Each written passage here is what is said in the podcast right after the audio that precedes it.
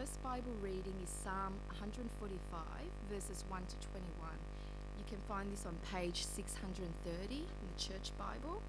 And the second passage is from Luke 4, chapter 4, verses 31 to 44. And you can find that on page 1036. But the first reading is on page 630, Psalm 145. I will extol you, my God and King, and bless your name forever and ever. Every day I will bless you and praise your name forever and ever. Great is the Lord and greatly to be praised, and his greatness is unsearchable. One generation shall commend your works to another, and shall declare your mighty acts, on the glorious splendour of your majesty, and on your wondrous works I will meditate. They shall speak of the might of your awesome deeds, and I will declare your greatness.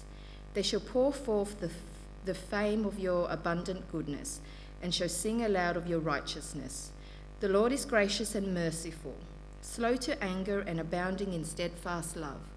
The Lord is good to all, and his mercy is over all that he has, has made. All your works shall give thanks to you, O Lord, and all your saints shall bless you.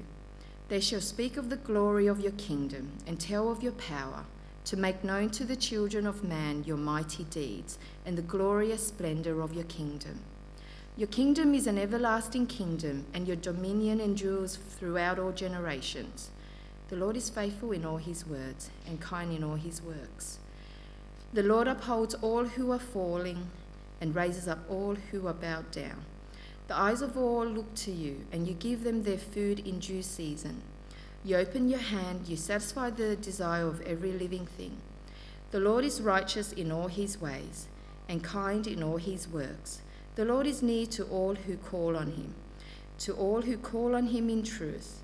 He fulfills the desire of those who fear him. He also hears their cry and saves them.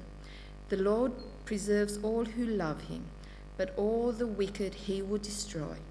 My mouth will speak the praise of the Lord, and, all, and let all flesh bless his holy name forever and ever. The second reading can be found on page 1036 in the Church Bibles. Um, it's Luke 4, verses 31 to 44. and he went down to Capernaum, a city of Galilee and he was teaching them on the Sabbath. And they were astonished at his teaching, for his word possessed authority. And in the synagogue there was a man who had the spirit of an unclean demon, and he cried out with a loud voice, Ha! What have you to do with us, Jesus of Nazareth? Have you come to destroy us? I know who you are, the Holy One of God. But Jesus rebuked him, saying, Be silent and come out of him. And when the demon had thrown him down in their midst, he came out of him, having done him no harm. And they were all amazed and said to one another, What is this word? For with authority and power he commands the unclean spirits, and they come out of and they come out. And reports about him went out into every place in the surrounding region. And he rose and he arose and left the synagogue and entered Simon's house. Now Simon's mother-in-law was ill with a high fever, and they appealed to him on her behalf. And he stood over her and rebuked the fever, and it left her. And immediately she rose and began to serve them. Now, when the sun was setting, all those who had any who were sick with various diseases brought them to him. And he laid his hands on every one of them and healed them. And demons also came out of many, crying, You are the Son of God. But he rebuked them and would not allow them to speak because they knew that he was the Christ. And when it was day, he departed and went into a desolate place. And the people sought him and came to him, and would have kept him from leaving. But he said to them, I must preach the good news of the kingdom of God to the other towns as well, for I was sent for this purpose. And he was preaching in the synagogues of Judea. Morning, everyone. My name's Josh, one of the pastors across St Matt's and Wild Street. It's great to see you this morning. Uh, this is a little bonus St Matt's time for me. The plan wasn't for me to be here this morning, which is exciting for me, but is sad for Andy, uh, because in God's providence, as we're looking at today, Simon's mother in law gripped by a fever, as is Andy all this week. Um, so you can pray for Andy and, uh, yeah, pray he gets better soon. Um, I want to tell you about a time that our senior minister, Rod Cocking, completely betrayed me. Uh, this was about a month ago. I came across this photo on Kurt's Facebook page. Now, Kurt was the minister here before and if you don't know him, and uh, this was the caption on the photo. It said, The staff tricked me. Thought they bought tickets for me and Kelly, his wife, but when we arrived to the musical, they were there to surprise me. Were we? Kurt? Notice who's not in the photo of the whole staff team. They went to a musical without me. I was completely betrayed. Except I actually wasn't. See, I misunderstood the purpose of our present to Kurt. I thought we were paying for Kurt and Kelly to go to a musical, a lovely present. In reality, we were meant to be paying for us to go with them. I misunderstood the purpose of Kurt's present. Uh, to misunderstand the purpose of something has consequences, doesn't it? Now, I thought Rod completely betrayed me. The passage we're looking at this morning wants us to get crystal clear on the purpose of why Jesus came. We see Jesus guided with an absolute clarity of what he was here to do. Uh, and it's vital for us to look deeply at and get clarity on. Why? Why does it matter if we're clear on why Jesus came? What's the problem with misunderstanding? Well, first, if you misunderstand what Jesus came to do, you'll miss out on what he came to bring. If you misunderstand what Jesus came to do, then you'll miss out on what he came to bring, and that's significant. But second, you might be thinking, I know, I know what Jesus came to do. That's not a question that grabs me. There's, you know, probably not that much in the next 20 minutes for me. What you're going to see is that there's a clarity to Jesus' life that is probably missing from yours. And there's a great corrective in here that will help you to grow as a disciple that follows in the footsteps of your King. And so it's great that you're here this morning to look at Luke chapter 4. Why did Jesus come? Let's have a look at point one. Jesus came with authority to teach and to tear down Satan. Have a look at verse 31. And he went down to Capernaum, a city of Galilee and he was teaching them on the Sabbath. And they were astonished at his teaching, for his word possessed authority. Jesus arrives in Capernaum, and as he normally does on the Sabbath, he heads to the local synagogue and begins to teach. And the response is that people are astonished at his teaching. So, unfortunately, it's probably nothing like the sermon you're going to hear today. Uh, but did you see why people were astonished? Verse 32 for his word possessed authority. See, the way that religious leaders, mainly Pharisees, would teach in Jesus' day was that they'd constantly quote older authorities to give their word power and authority itself. Uh, this is what it was said. It was said that, uh, that the teachers of the day were in bondage to quotation marks. They could never just say things themselves because their own words didn't carry authority. But when Jesus turns up and speaks, he reads God's word and then speaks words that have authority in themselves. Jesus' words have authority. So, how does he use them? Verse 33 And in the synagogue there was a man who had the spirit of an unclean demon. And he cried out in a loud voice, Ha! What have you to do with us, Jesus of Nazareth? Have you come to destroy us? I know who you are, the Holy One of God. But Jesus rebuked him, saying, Be silent and come out of him. And when the demon had thrown him down in their midst, he came out of him, having done, having done him no harm. And they were all amazed and said to one another, What is this word? For with authority and power he commands the unclean spirits, and they come out. A man possessed with the spirit of a demon who instantly recognizes who Jesus is and with a word, Jesus casts out this servant of Satan, commanding him to be silent. And the people are amazed again at the authority of Jesus' words. In the accounts of exorcisms, there tends to be all kinds of rituals that people usually need to perform, a whole series of things. But Jesus just speaks a word and casts out this demon. Now, I don't know if you noticed, but uh, has anyone noticed so far how many miracles has Jesus done in Luke's gospel up till this point? Yell it out if you got the answer. How many do you think Jesus has done in Luke's gospel so far? How many do you reckon, Anna? One. Close. Back one. None. This is the first one that Luke records. Why is that? Have you thought about why does Luke start with this one? I take it Jesus did a whole bunch of miracles. Why is this the first one that Luke records for us? Well, it's because it signals something about something significant about what Jesus came to do. At the start of chapter 4, we see that Jesus resists Satan.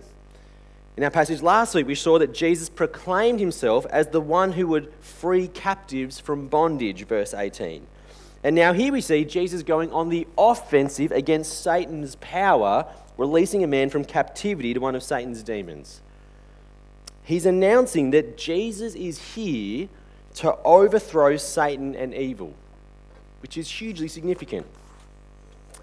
Because while we don't think about it much in the Western world, the truth that the Bible presents is that the spiritual world is real, that Satan is real, that he has real power over humanity. The Bible describes Satan as the prince of this world and that we're under the power of his rule. He influences us to turn from God so we become his enemies, objects of his wrath. He did it with Adam and Eve in the beginning, and he's been doing it ever since. His rule has plagued humanity with the highest of possible consequences. But when Jesus turns up, Satan's minions are terrified of him. Have you come to destroy us? They say. And Jesus casts him out with a word like it's nothing. Jesus' power and authority over Satan is significant, hugely significant for mankind. Jesus came to set us free from Satan's rule and his dominion. It's amazing. And we see it right at the start of Jesus' ministry.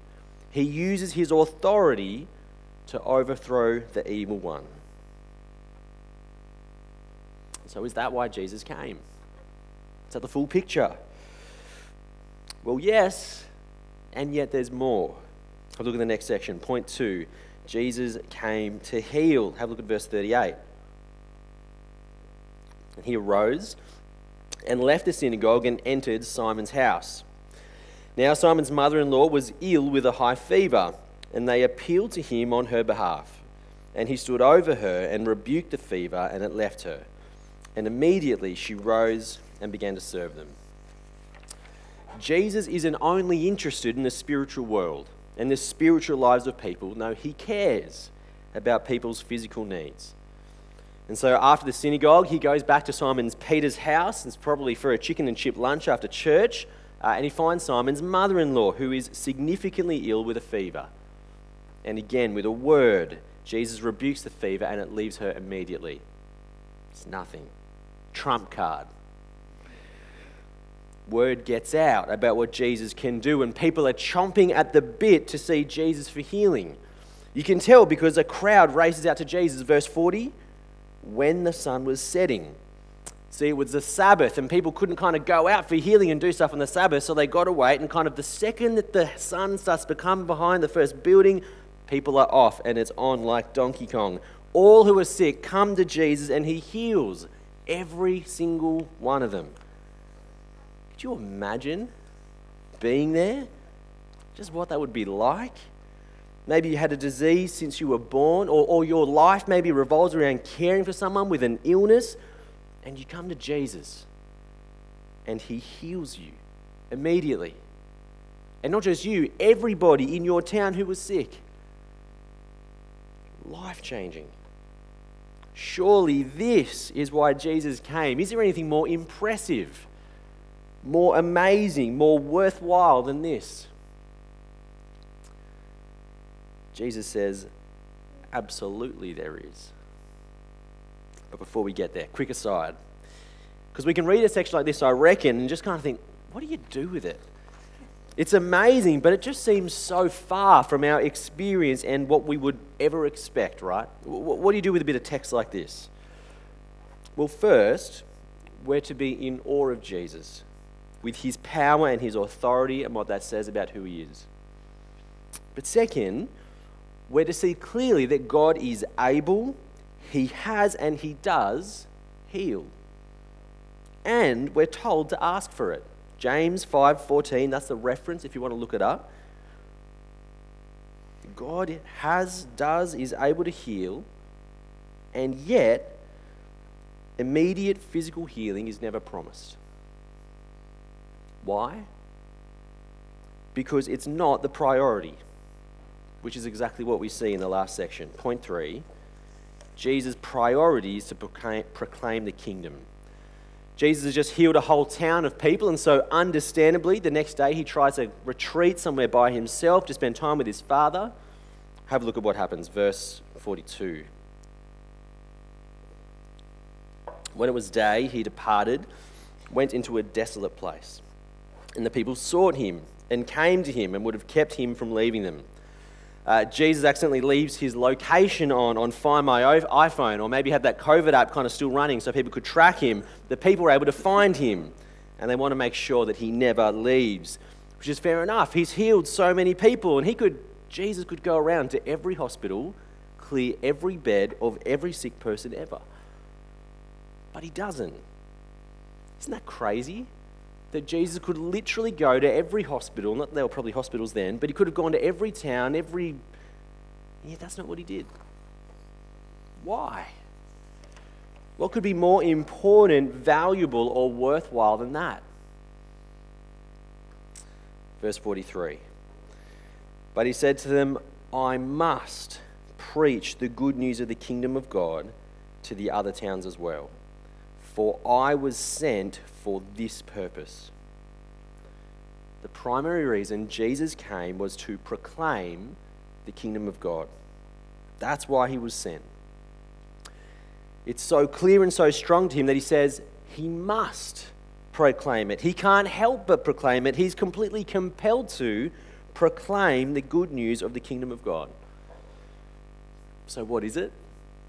What is the kingdom of God exactly? What, what's the good news that is about it? Kingdom of God. How, how would you describe or how would you explain to someone the kingdom of God?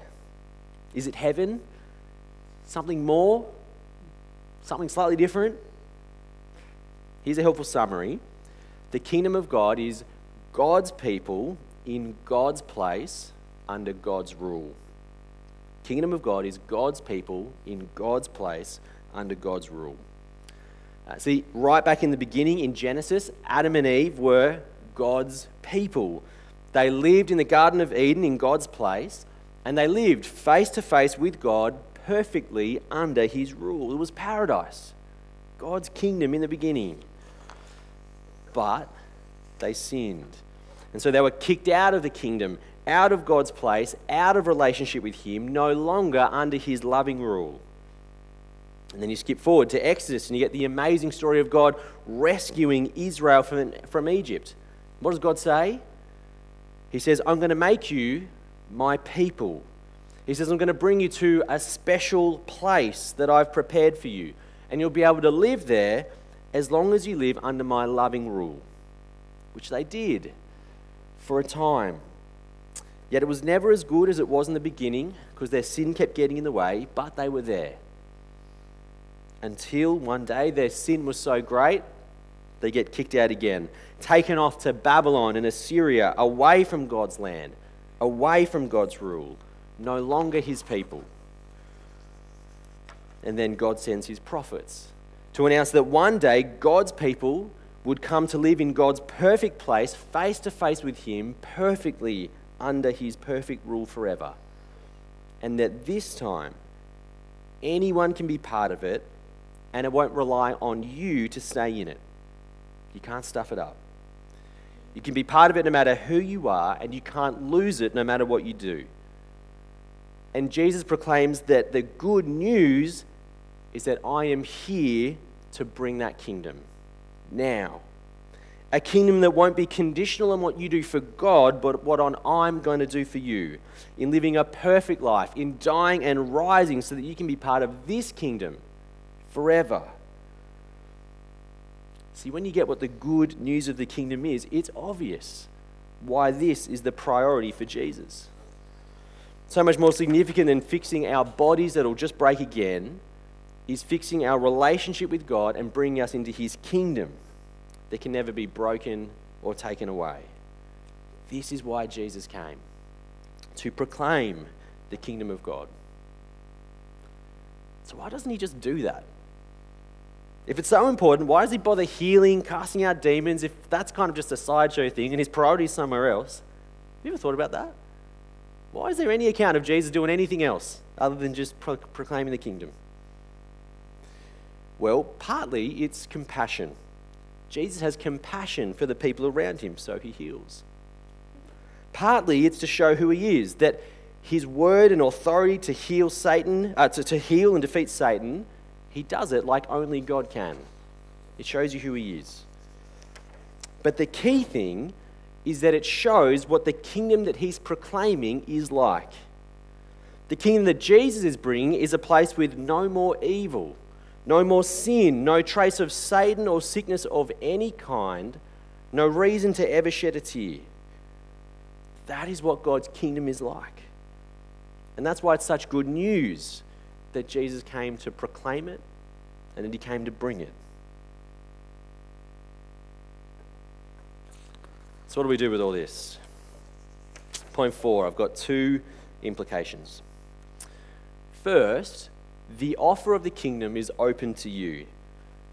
Don't misunderstand what Jesus came to do because you'll miss out on what he came to bring. If you think Jesus' purpose was to be a good moral teacher, a spiritual leader, or that he's some old dead guy that traditional people seem to like, then you've missed the point. and you'll miss out on eternal life in God's kingdom if you don't see Jesus for who he is and accept what he came to do. The reality is that none of us deserve to be part of God's perfect eternal kingdom, but we can be. Naturally, we're under the rule of Satan and sin, and our future is death eternally. But it doesn't have to be. This is the good news that Jesus came to proclaim, the good news he came to bring. But it only becomes good news for you if you accept it. Will you accept it? Will you trust and depend on Jesus to become part of God's kingdom? Second, as disciples, there's a challenge for us to grow in our clarity of having a kingdom focused life. Jesus is crystal clear that proclaiming and bringing the kingdom is the thing that matters.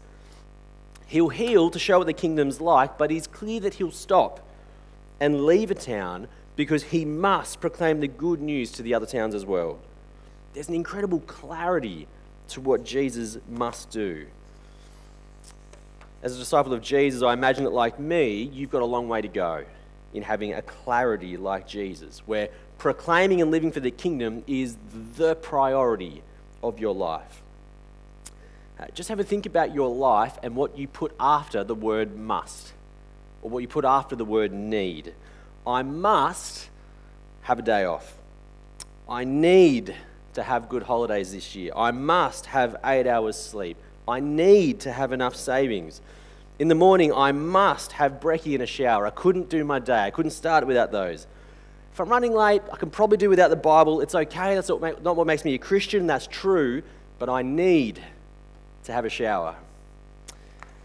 My sense is that we rarely or never really use the word need or must when it comes to things of the kingdom. I must serve this way. I must tell someone of how great church was on the weekend so I can have that conversation with them. I must give away as much money as I can for the work of the kingdom. And yet we regularly use must, need for a bunch of other things that don't really relate to the kingdom at all. Now, think about what comes after need or must for you. What are the things you tend to say that about? It's probably the same for me as it is for you. It's so easy for us to lose clarity and start to live a bit for comfort, a, a bit for experience, a bit for material things, a bit for the praise of others. And my sense is we tend to not really notice. A particular danger for me, and so I assume a danger for you, is I can look back to and trade on uh, the past glories of my Christian life. And so I can lose clarity now without even realizing. That is, I can look back to a time when I was on fire for Jesus, living with clarity for his kingdom, no matter how long ago it was, how far back in my mind it is. And I assume that because I was doing it back then, I must still be doing it now. I'm fine now. A, danger for me is to look back to eight years ago when I quit my job to do an apprenticeship at church and move into full time paid ministry. Uh, I made a decision for the kingdom back then where I was thinking clearly about the kingdom, and so I assume, of course, I'm all good now. Of course, I'm living for the kingdom. Of course, that's my priority. Don't you see what I did eight years ago, all the way back then? And yet, this week, I went for a shower over the Bible in the morning. What period, where do you look back to? What's the period that you look back to? How far back was it? It's so easy to lose clarity, isn't it? How do we get there? How do we lose that clarity? I reckon there's, it's for one reason in three parts. The reason is we're lacking in understanding about the good news of the kingdom. We lack in our understanding of the good news of the kingdom. Part one is we're not clear on how good the kingdom is. There's a danger that we think life's pretty good here. We don't need to long for the kingdom to come because how much better could it be? The answer is that it's unimaginably better. The best day you've had on earth is rubbish compared to life in God's kingdom.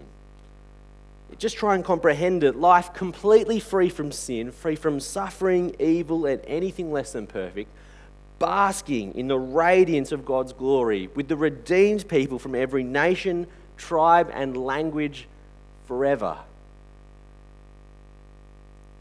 we'll get more clear in proclaiming and living for the kingdom when we grow in our understanding of knowing how good the kingdom is. But part two, we'll also grow in clarity when we understand how terrible the alternative is. To not be part of the kingdom doesn't mean that you'll be somewhere that's okay but not as good. No, it's to experience eternal, conscious punishment when you get that reality, you will grow in proclaiming the kingdom. You'll get clear on the priority of the kingdom when you're clear on the alternative to the kingdom. And part three, we'll grow clear on kingdom priorities as we continue to grow in our love for Jesus and what he's done. As we remember and let it wash over us that Jesus would experience the full force of God's wrath because of me and for me. If you find that you're not crystal clear on prioritizing the kingdom, come back, grow in, and dwell on how good the kingdom is, how bad the alternative is, and what Jesus has done.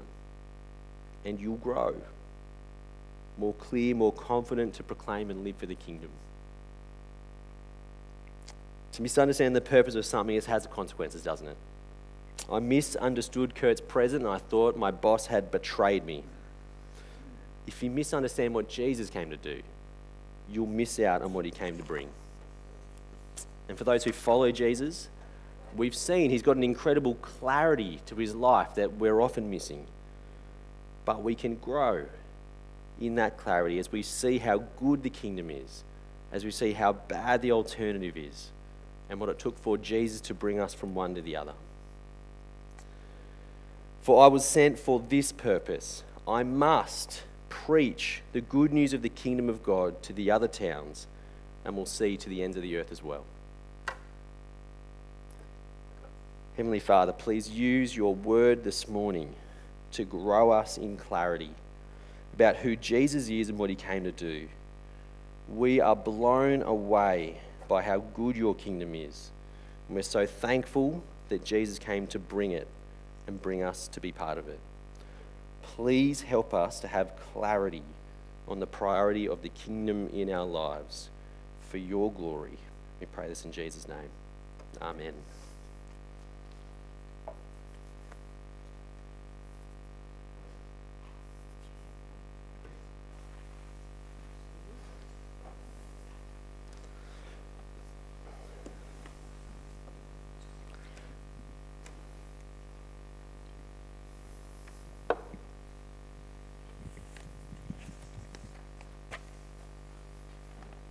As we reflect on what we've just heard, um, who Jesus is, what he came to do, uh, please join us as we sing about where our hope is found.